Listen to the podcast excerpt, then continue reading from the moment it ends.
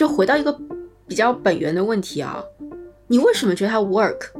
就是你为什么觉得占卜这个事情能 work？你觉得它真的只是一个它存在一个东西，但你没有办法去解释得通的这样的一种玄学，还是你觉得它背后其实什么都没有？我们只是在找一种随机性。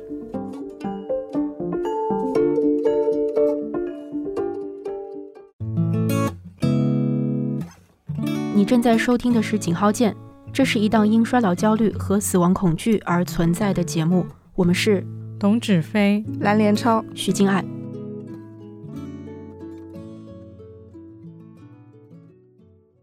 噔噔噔噔，呃，欢迎收听《井号键》，我是徐静爱。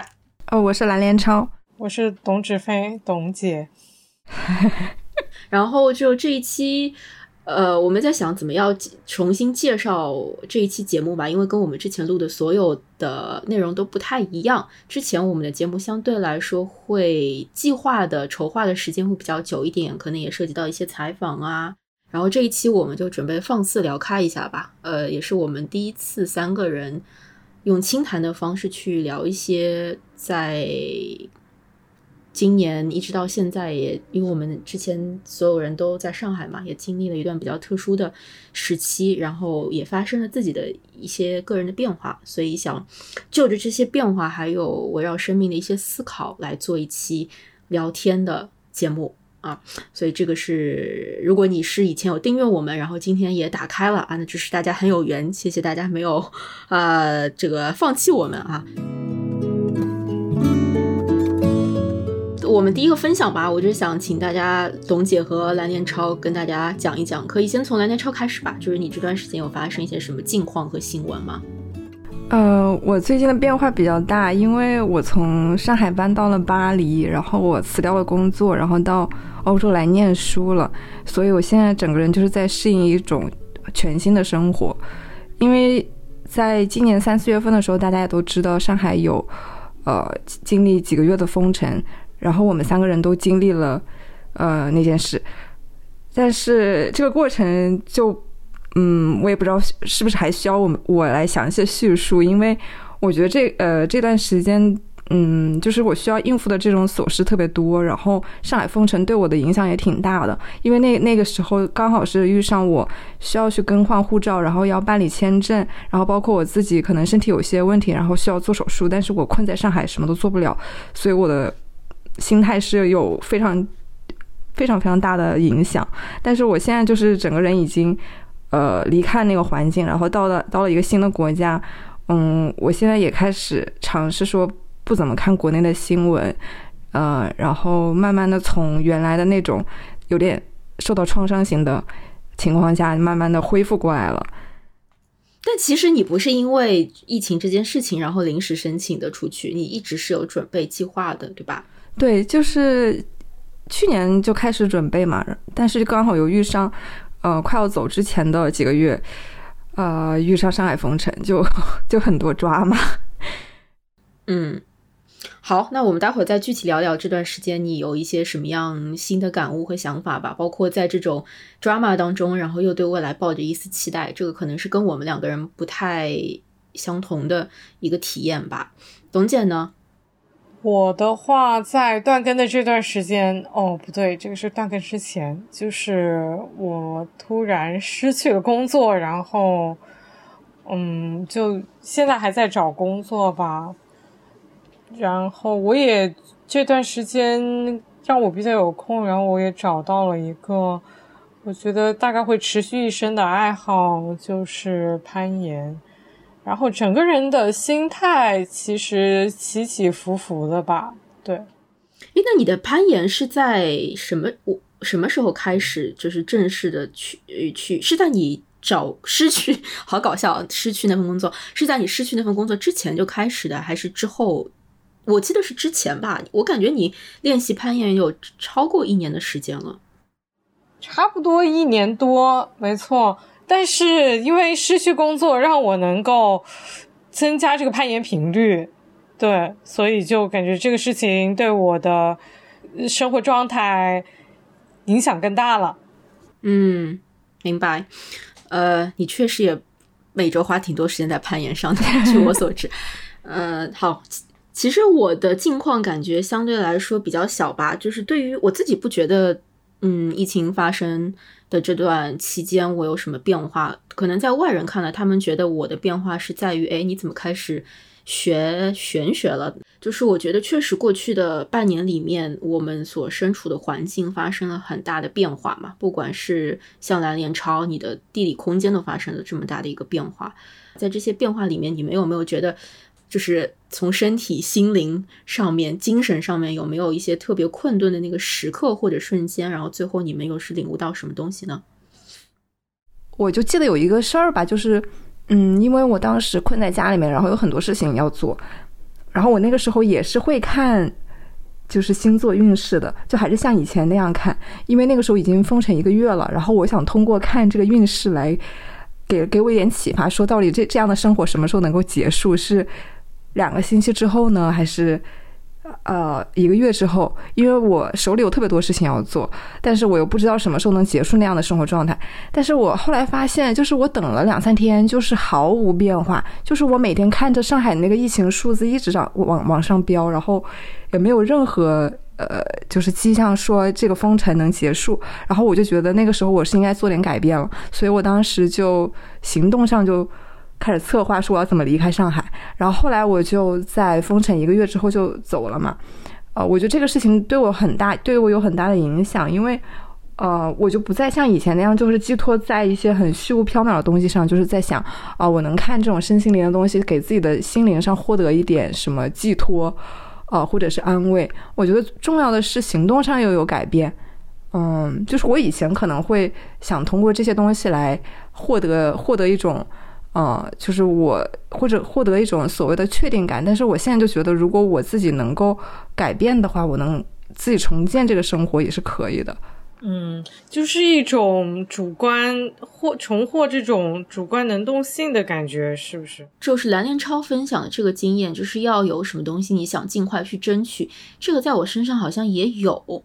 我不确定这个是是不是封锁之后带给我的一个变化，但我姑且认为是，因为我似乎也找不到别的原因是在造就这些变化。就比如当我想做一件事情，就很小很细微，比如说我脑子里马上迸发了一个念头，说我现在要运动。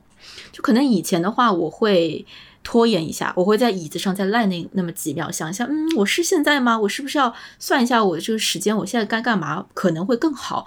但我现在脑子里有这个想法的话，我觉得我潜意识里有另外一个我在告诉我自己，你要尊重你当时的想法，然后我就马马上会站起来，然后马上会运动。就我觉得这可能是经历了那个封锁之后，你确实觉得你有很多未来你是没有办法去明确它的，那不如就尊重你的当下吧。我觉得就是解封之后，心态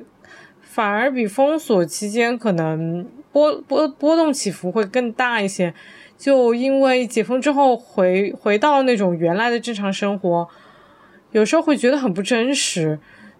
就会觉得自己是不是又活在一个一个梦里，而且我脑子里老是会回想那句儿歌，就是 Roll roll roll your boat gently down the stream, merrily merrily merrily merrily, life is but a dream，就感觉就在跟我自己这种梦境的感觉。就是相互呼应，嗯，反正就是会，我觉得我的这个封锁的 PTSD 还没有结束，就解封之后反而崩溃的时时候可能还多一些，比待在家里那段时间。但我不是说我我，但是我也一点也不想回到那样的生活，而且我很怀疑我还能不能经受起这种。静态生活十四天以上，我困顿的时候还挺多的吧。然后，然后今年这个气候也是，也影响到了我的心情，然后也让我对人类、人类的未来，我我自己的未来更加悲观了。对，哎，你你今年不是回了家吗？你觉得你跟你家人相处的过程当中，你觉得他们有对这些变化有一些自己的？作为长辈更成更有经验的人，有一些什么样的分享吗？我觉得我们父母这一代，就是虽然年纪比我们大，但是因为整个中国社会变化太快了，所以他们的想法或者他们想让我们做的事情，他们以为有用的分享，其实可能不一定适用于现在这个时代。我我觉得跟家里人相处还是能让我就是更加理解父母了吧。然后也有一些好的变化，比如说我妈也开始愿意做一些运动。嗯，会比之前生活习惯更好一些。哎呀，董姐说到，就是可能回家那段时间跟父母的关系可能也有一些改善，我我还挺有体会的，因为我也是这样，就走之前，我就离开上海之后，我就回了家，待了很长一段时间，可能就是我很多很多年都没有在家待那么长时间，然后就感觉重重新又认识了父母，而且就是感觉回到家乡就是。因为因为我们家是属于就是离上海还挺远的，因为在中国西南部嘛，在四川和那个云南的边界，就那边也没有什么疫情。呃，我觉得像董姐刚刚提到的那种那种割裂感跟不真实感，我也是有的。就是我感觉离开上海以后，就像一个全新的、完全你都不认识的一个陌生的世界。就他们也不戴口罩，然后可能大家对于封城是什么概念也没有。嗯，就所有人还是像以前那样过。就他们看上海的封城，就跟看，看就是就是新闻里一个一个很一个很虚无的，就是不真实的一个事件，就不是自己身边的那种事件的感觉。嗯，你说到这个，我突然想到，我当时在疫情当中正中的时候，有过那么几天，就是我跟身边很多人都有，就在那就是那一周，就是有过一些交流，都是关于我们。对于自己所生活的那个地方，对他的这些不解，然后愤怒、焦虑，就各种乱七八糟的情绪，全部都在一起，就是有一种你好像真的是觉得信任感被打破了。因为我记得我当时有跟一个朋友，大概原话我都还记得，我跟他说，我我我我觉得，首先我无路可去，对吧？我没有中国其他地方可以去，呃，其次我也没有，其次我也呃，那应该说我没有很想。去的中国的其他城市，这么说吧，或者说，我觉得我能够很快去扎根下来的一个地方，让我有信心去扎根下来一个地方。然后我也没有很想去国外，因为我觉得国外的形式也有他们的问题吧。所以我就觉得我没处没处可去，这个是带来深深的绝望。然后另外一个绝望是，你发现你以前这么相信的一个城市。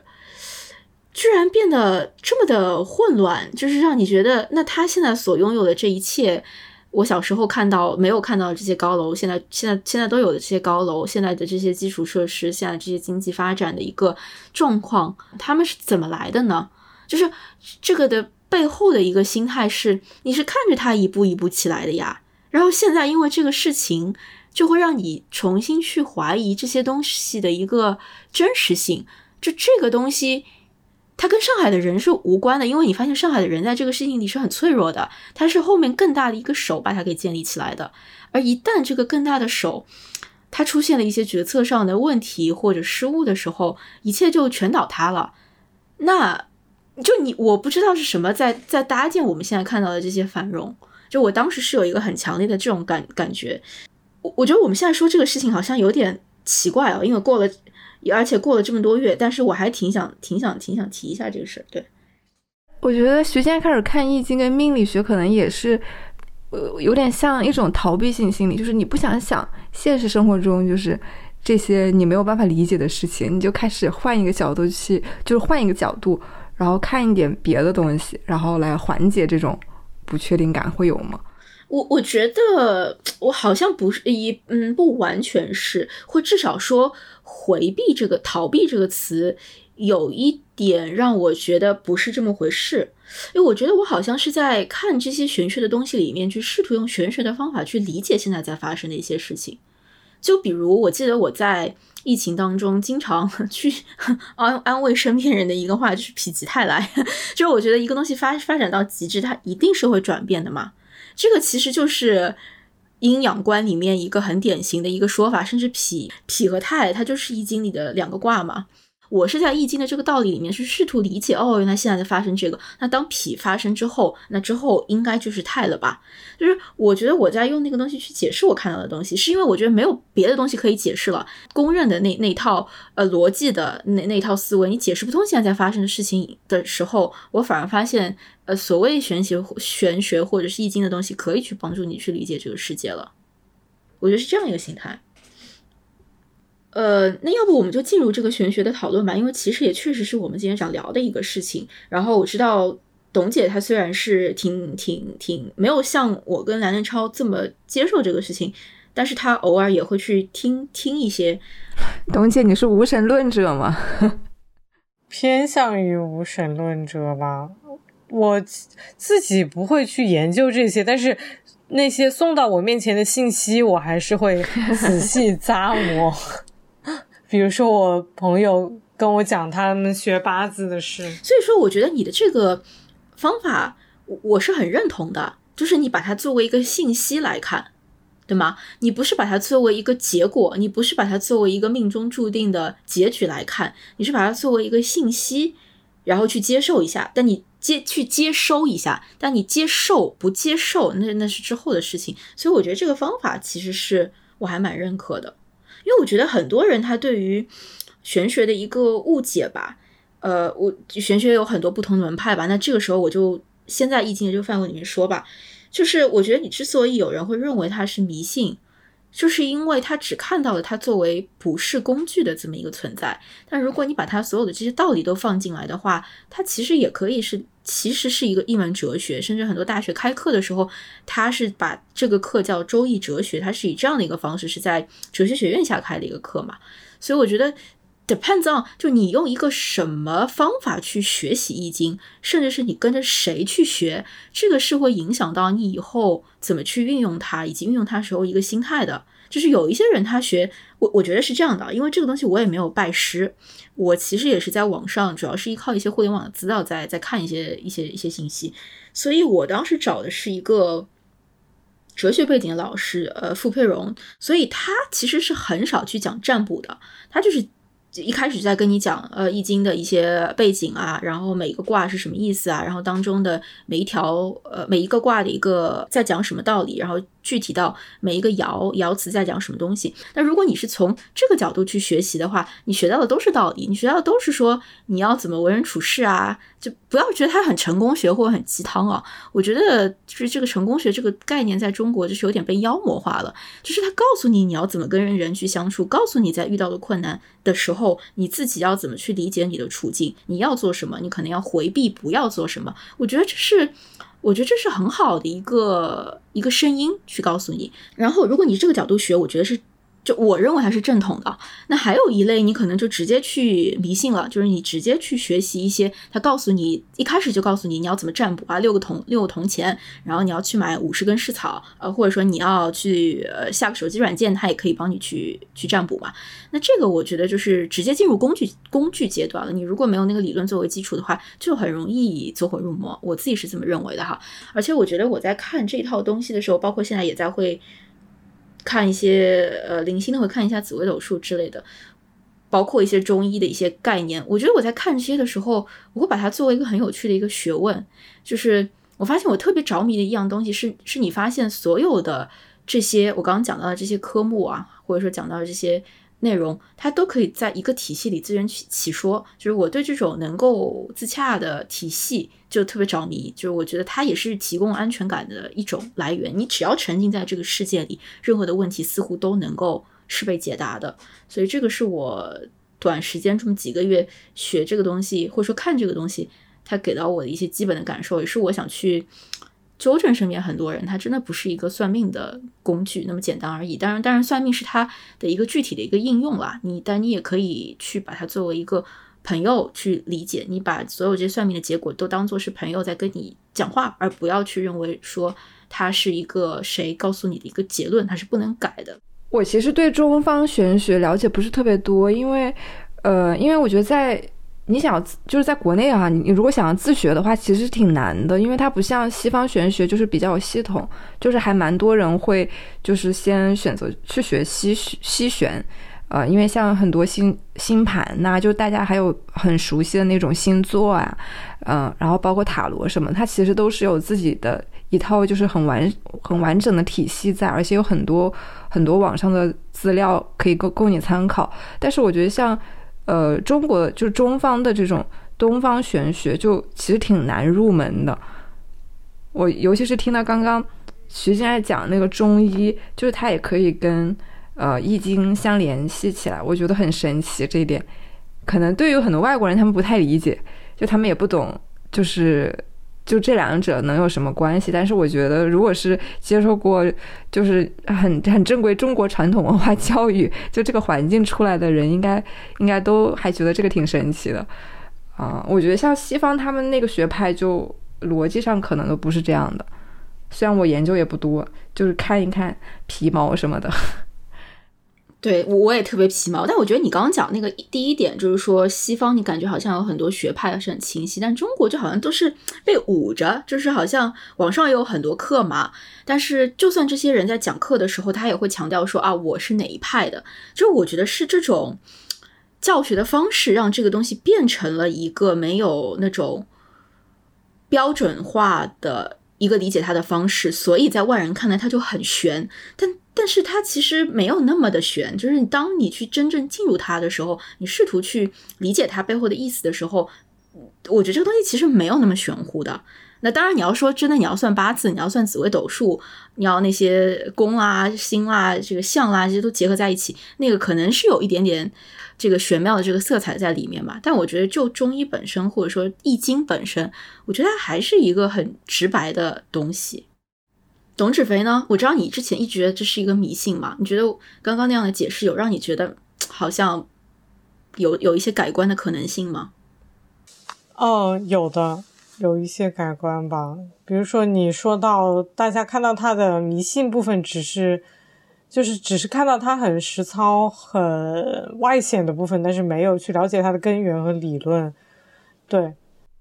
童姐，你你这算过命吗？我家里人有有找人帮我算过，所以我还改过名字，就是因为找就是八字师傅说我缺某种元素，然后改名字就往那个元素上面靠。但是，但是我也没有办法进入平行世界，我也不知道不改名字我真的就运势会更差吗？反正不知道，我只有一个版本的这个。游戏，然后，嗯，我我其实也有时候也会时不时动摇，就是在想我要不要也去了解深一点这些什么像八字、易经或者其他的一些体系。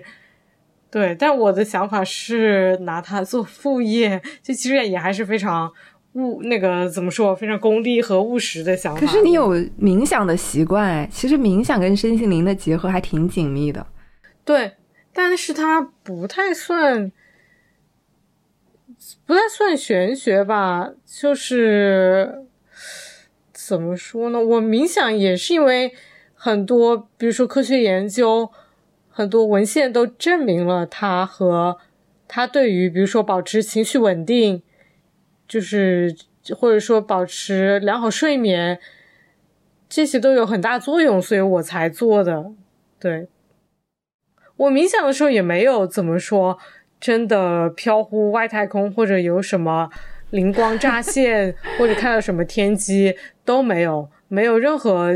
没有任何玄妙的体验。但是我冥想之后，真的会觉得人会轻松一些，就好像刚就好像睡了个半个小时的午觉，这种感觉头脑会更清晰。但我觉得你讲的那个。你觉得它跟玄学没什么关系？我觉得取决于你是用一个什么视角在看你你在冥想当中得到的什么。如果你觉得冥想是在帮助你清静下来，呃，去注重你的当下，注重你的呼吸，那可这是一种理解。但也有一种是认为你在冥想的过程中去调节你体内的气息，去跟你身边的这个自然有一个更强的一个连接。这个可能就是另外一个角度，当然一定还有更多其他的角度嘛。就比如说道教，它其实也是有打坐的，这个它是把打坐作为养生的一种方法的嘛。所以我觉得取决于你用一个什么东西去看它。然后另外，刚刚董姐不是讲到你也算过命之类的吗？然后你说你前段时间也有朋友会给你看一下你的这个，帮你算一算。你你有没有在这个过程当中在？算命的过程当中得到一些慰藉啊，解或者说一些呃释然，或者说一些甚至是得到一些反面的焦虑，就这个过程有给到你什么东西呢？可能有得到一些慰藉吧，因为也知道一些，呃，就是一些算的结果，可能是我中间会经历曲折，但最终会有一个比较好的伴侣，这种对，嗯。对，就是有得到一些安慰吧，然后好像还还暂时还没带来焦虑。哎，我以前有一个困惑，哎，我以前就是总对玄学这个事情半信半疑，有一点也在于我，我每次去算命，我觉得对方要说的话都是，就是有一点怎么讲呢？就是他好像是为了刻意要给来占卜的人一种心理慰藉而说的那种话，就比如说你一定会经历一些什么曲折，然后但是你结果是好的，所以你就会安慰自己说，我现在那么不顺利，一定是在经历曲折的过程当中，所以我之后最后的结果还是好的。就是，就他们的话术是都是这种经过排练的吗？还是说都是固定的？我也不知道。像。在就是在东方玄学里面，是不是也很讲究？说你给人看星呃那个命盘，然后你要怎么解读它，也是有一些讲究的。嗯，我不知道各门各派是什么样哦，因为我是自己 自学的，就是胡乱野学这种野学派。我觉得比较正的一个方法，就是他不不用这个东西来霸凌你，就是帮你去解读的这个师傅。他不会去断言你要发生什么，然后告诉你你他的结果。如果说哈，你在看病的过程中遇到一个人，他断言了一个什么东西，然后说，哎，你买一个什么符，买一个什么呃这个装饰，它能够改变你的运的这种，我偏向远离这种类型。我觉得比较正统的一个方式是他告诉你，你可能会。有一些来自哪一些方面的挑战，然后你可能可以通过一些什么样为人处事的方法，或者你自己的一些经验去克服它，而不是说去借助一个什么外力。然后我觉得命这个东西呢，就是算命算命，它算的是命嘛。就是如果你真的要我稍微展开一点点，我觉得这个还蛮重要的，就是。算命就是他所算的，其实是你生下来的时候天上的星耀是怎么样的，然后它决定了你作为一个人，你的先天的命是怎么样。你你会不会有呃呃比较顺利的人生，还是你会比较坎坷？你你是有会有怎么样的工作？你在哪里会发财？你适不适合去别的城市发展，会对你更好？等等等等，这些是命，就是你先天出生出生它就来，它不能去改的。但是还有一部分是运。就是我我会认为说，如果一个人帮你算完了你先天的命，他能给你到你一些建议，通过这个运上去帮助你去化解你命上的一些挑战和艰难，这个是比较好的一个做法。但是他化你命上这些问题的方法，不是说我要推销你一个什么物质你去买，而是他还是回到那个义理的那个部分，他会去告诉你。你因为要遇到这个劫，那你在遇遇人处事的时候，你哪些地方要注意的？你可能就要低调一些。那还有就是说，去解决命上的一些挑战，就是跟风水有关的了。就是它通过你的阳宅，你所居住的位置，包括你怎么样去选择，呃，你在的城市，然后你在城市里。如果你要去租一个房子的话，你那个房子上是不是有一些风水上的一些说法？那个是会有关的。我觉得这个道理，当你去讲房子的时候，我们其实不太能理解。我们会觉得啊，这不就是迷信吗？但是你想哦，你把这个东西放到更大的一个宇宙观里面，西方人跟东方人的很多生活方式，它就是不一样的呀。那就是因为你处于了不同的地理方位，这些地理方位的一些。地理的一个特质孕育了你生活的习惯跟方式，那你再看中国这么大，北方人的生活习惯跟跟南方人就是不一样的呀。那你们吃的东西也是不一样，你们你们的气候环境都不一样，所以它是会影响你的你的身体，影响你的思维，都是会影响的。那所以微观到一个房子里面，房子也是有四面八方的嘛。就是我之前跟一些就是研究西玄的这种占星师有聊过，呃，我记得他们当时也说，可能呃，一般给人看星盘。他们解读的是他们命里有的那个部分，但是如果对方需要，呃，针对有一些问题有一些具体的，呃，疑惑或者是需要一些解决办法，他们其实是很难给出这个解决办法的。他们只能通过说给一些开放式的建议，然后，嗯，希望这样能对他们有帮助。我觉得这其实本质上挺像心理咨询的，就不是。那么悬，他其实还会有的占星师的习惯会在给你看星盘之前给你写一个特别，让你填写一个特别详细的表格，就是介绍自己的情况。嗯嗯，我西玄不太了解哦，但是就东玄来说的话，其实也分，就是说有一些人他只管帮你算命，他不管帮你化解，呃，不去解决后面那个怎么去改的那个问题。呃，大部分你在淘宝上如果去找算命师，或者你在街边找算命师。大概率他可可以帮你去完成这一步的，就是帮你算出先天的这些。但至于要怎么去改，呃，这个其实对他的要求也是高的嘛，他也得去你家里去看一看，拿拿个拿个罗经帮你，可能帮你去算一算之类的，呃，才可以给到一些更加具体的这个呃这些这些这些指导。然后我想讲的就是，其实我们这期节目之前，我跟超姐都算给自己不是。我给自己算了一卦，然后超姐有个问题，我也给她算了一卦，然后我们就来讲一讲这个算出了什么东西吧。然后我觉得这个方法就 就是我最喜欢的环节。我我没有那么玄啊，其实我说的是比较简单的，因为我还是从就是义理那那个方面去讲。因为我我是特别粗浅的小白，就我觉得你可能找大师，他看出来的外可能是跟我截然不同的 说法。但是基于我对这个东西的解理解，我不觉得它是一个，或不能说我不觉得，应该说。我不求这个东西给我一个很明确的答案，我求在这个过程当中，像像聆听一个朋友的建议一样，去听他给到我什么启发。所以超姐那个问题，你是问说你找工作会不会顺利，对吗？对，就是呃，因为我现在还在读书嘛，我想就是可能毕业以后找工作会不会顺利？就首先呃。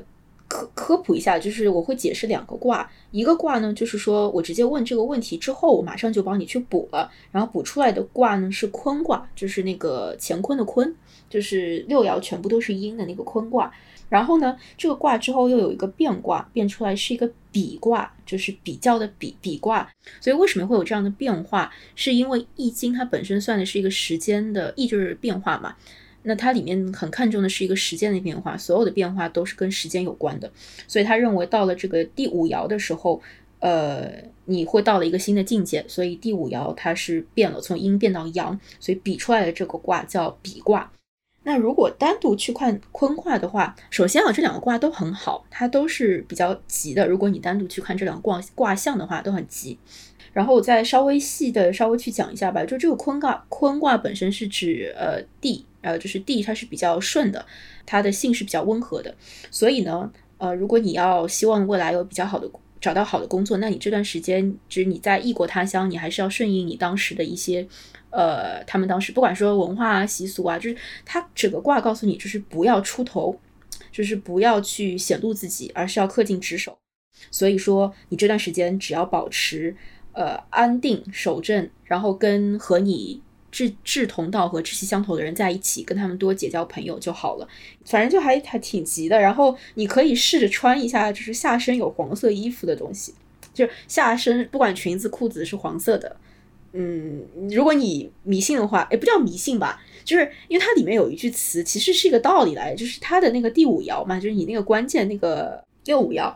它里面的那个爻辞是说“黄裳元吉”，就是你就是衣裳嘛，衣代表上衣，裳代表下下身，就是你如果穿黄色的下衣，你就会你就会非常的元吉，元吉是一个很好，比吉还要好的一个呃一个一个结果。就它其实它有个道理，它就是觉得说你不要出风头，你要守真守守中正道，所以你不能上一穿黄色跟天子穿一样的衣服，你得低调一点，但你下下身可以穿，所以它有这样一个爻辞，就是在古代他们会去运用的嘛。但是对，你可以考虑一下啦，嗯。然后你的变卦，呃，是一个比卦嘛？其实比卦的这个卦的一个整体的意思就是说，你要结交朋友，然后和朋友比较亲密的去相处、团结。所以比你可以理解它是一个依附。然后比邻的这样的一个意思，你只要这样的话，就不太会有什么大的危险或者有什么样的问题。呃，然后你的这个第五爻也是非常吉祥的，所以就找工作的话，你只要按照坤卦，一开始你现在多交朋友，然后安定守正吧，就就就不要不要过于的显露，然后有功的功劳的话，也不要去自居，然后一直到你毕业的时候，结交了很多朋友，然后和他们诚实。诚实的朋友在一起，他们会给到你很多的这个帮助，你应该不会有什么问题找工作。嗯嗯，所以大致就是这样一个结果吧。我感觉总结下来就是要低调的社交，是吗？对，为为人低调吧，然后别出风头。反正但我觉得你本身也不是出风头的人嘛，对不对？对。然后，然后我觉得很有意思的一点，不是我也给自己补了一卦吗？然后我补出来的卦跟你是反的，我是从从比卦到了坤卦。然后我觉得我当时问的是，我问的一个问题是，我想去今年下半年去做一个事情，然后那个事情是需要家里人支持的，呃，所以我想知道这件事情能不能成，或者说我如果去做的话，它会怎么样？所以我得到的是比，然后变卦变成了坤，所以相对来说重复刚刚的那个结论也是相对来说比较吉祥的嘛。但是他的这个问题给到我的一个启发就很大了。因为我这件事情之前一直没有做成，就是因为我没有跟家里人很融洽的达成共识，所以他让我去比，他告诉我你要去团结，然后你要去跟身边的人，你要亲密的去相处，那这件事情就可以成了。那当这件事情成的时候，你要去还是要去呃继续去顺应坤卦的一个呃卦德吧，就是你要去。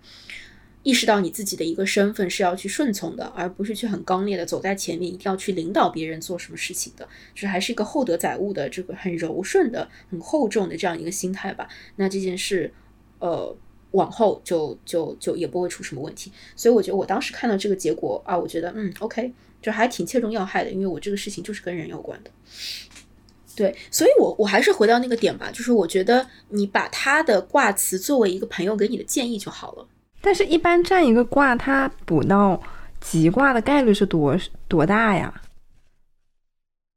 啊，这个问题其实也是个很大的误解来的。因为易经里的卦呢，就像我刚刚讲的，分两分两步去讲吧。首先，你在解这个卦的时候，卦决定了就是大致的一个结果。嗯，但更重要的是，你要去看卦里那个爻，那个。那个变的那个爻，它是什么样的一个属性？如果你是从，如果你的卦整体的卦象不是很好，但你抽到的那个爻是非常好的，因为每个卦里面它都有吉祥的那个爻嘛。那那个那个结果可能是会比较好，你只是在做这个事情过程当中会有一些大体上会有一些挑战，但是你只要坚持做了它这个爻辞里告诉你的某些事情，你落到的那个爻才是你解解答这个问题的那个核心。其实整体答案就是好的，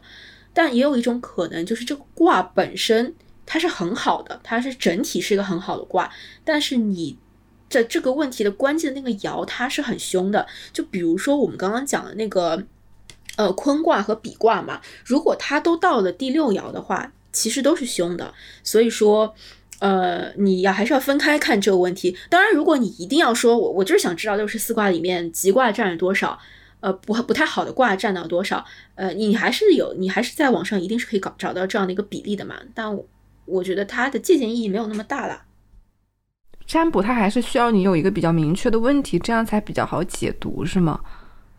对，而且最好是不要，嗯，娱乐性的有事没事去占它，也不要就是站出来的说，哎，不行，我要换一个问题。比如你粘出来一个结果它是急的，然后所有答案都很好，然后你说，哎，不行，我要换一个问题，就是我原来想问的是那个问题，就是有点自欺欺人吧？你这样的话，嗯嗯。但我觉得西玄就是用来娱乐的人还挺多的，但是他会比较讲究说，你比如说像。呃，你每一轮塔罗占卜的时候，它还是需要你有一点虔诚感的，就你需要在那个时间里集中的想一个问题，然后你这样才能让这个占卜的人跟他的牌对话，然后才能跟你有一些连接，就类似的吧。我觉得这个东西取决于，你就回到一个比较本源的问题啊，你为什么觉得它 work？就是你为什么觉得占卜这个事情能 work？你觉得它真的只是一个，嗯，你觉得它的玄是它存在一个东西，但你没有办法去解释得通的这样的一种玄学，还是你觉得它背后其实什么都没有？我们只是在找一种随机性。就是一种是纯粹的随机性，一种是你相信随机性后面有必然性。就我觉得，如果你相信这个随机性后面有必然性，只不过那个必然性还没有被科学解释的通的话，那我觉得就是我刚刚所说的那些传统告诉你要比较敬畏啦，你不要有事没事去那么去沾啦，我觉得是有道理在后面的，就也不叫有道理吧，我觉得是有依据在后面的。那如果你觉得它就是个随机性，你本身就是用娱乐的心态在对待它，那你就。也没什么可指责吧，只是每个人的方法吧。我觉得我是相信随机性的有必然性的，而且我也相信就是统治趋向，就是呃，什么叫冥冥之中，嗯，天注定？因为可能你是一种什么类型的人，然后你的性格就决定了你平时做的那些事情都不是偶然的，就是它都是朝朝着一个方向的。虽然你把每一件事情。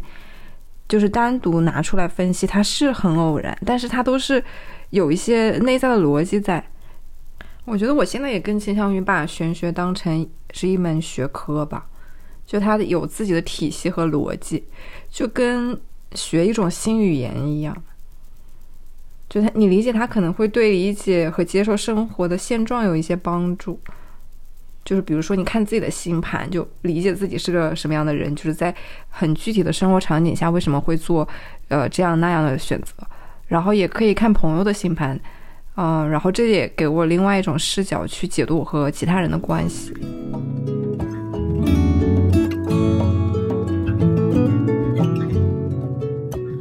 可不可以问一下董芷飞啊？因为我看到之前你有分享说。你在做一些运动的时候，或者说你在练习攀岩的过程当中，也给到了你一些启发吗？我我不知道，就是这种启发，就我自己类比啊，我觉得这种启发可能跟我刚刚和蓝连超讨论的这些，你从一个卦当中给到的一些启发，可能有些共通的地方吧。就你能，你有有兴趣聊一聊，就是你攀岩这段时间你得到的一些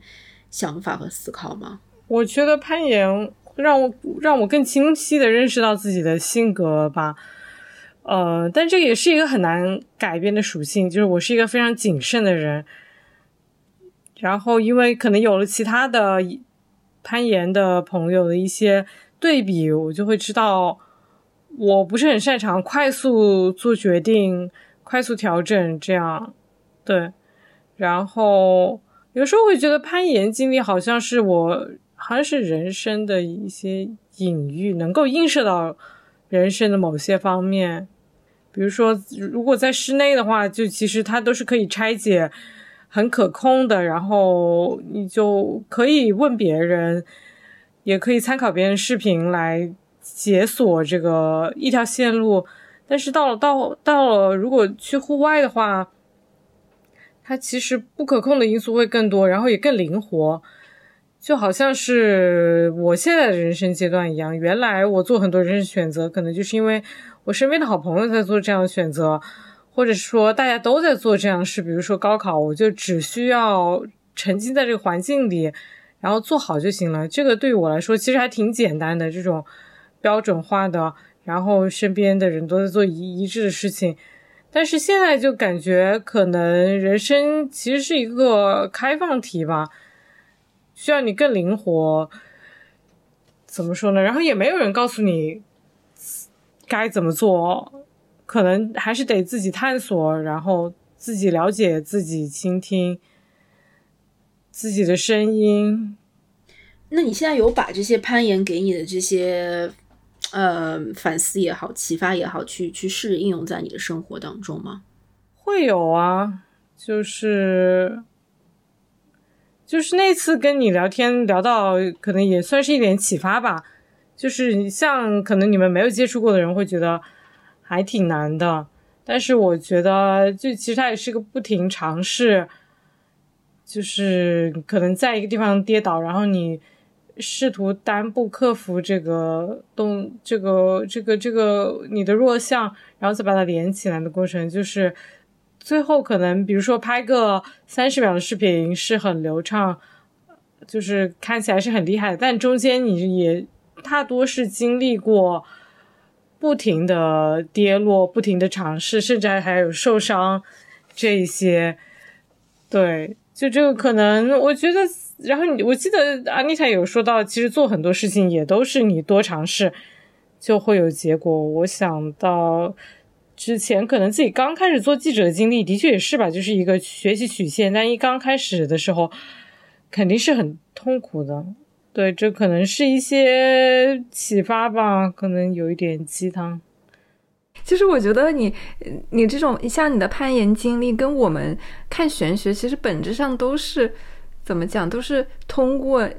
另外一件事情来重新看生活。就是你怎么认识到自己是个什么样的人，然后你可能慢慢的了解自己之后，在行为上有什么样的改变，或者是有更清晰的认识。从我自己的角度吧，我觉得就是，所以我刚会问董志飞那个问题，就是你在意识到这些东西的时候，你有没有去 practice 它？我觉得这个很重要，因为，嗯，我自己的经验就是说，如果你没有很有，就首先这件事情你得到启发，然后你去有意识的 practice 它，这件事情没有那么容易做到的，它不是一个自然而然会出现在你想象里的东西，你一定得有意识的去建立这个联系，你才会去做这样的一个。举动，我觉得在我自己给自己算卦的过程当中，我也试图在这样，就是如果算出一个什么结果，他告诉我要怎么做的时候，我就尽量去去快速的去去做这件事情，不管它有没有用，你你先做了，你先做了这个改变再说，因为我觉得它会培养你培养起一种新的惯性，就是让你这个这个人生这个轮轮子可以试图的去转得快一点，因为它出现问题的时候，就是因为它匀速的在转，那你打破它你这个困境的方法，就是你让一些新的东西进来。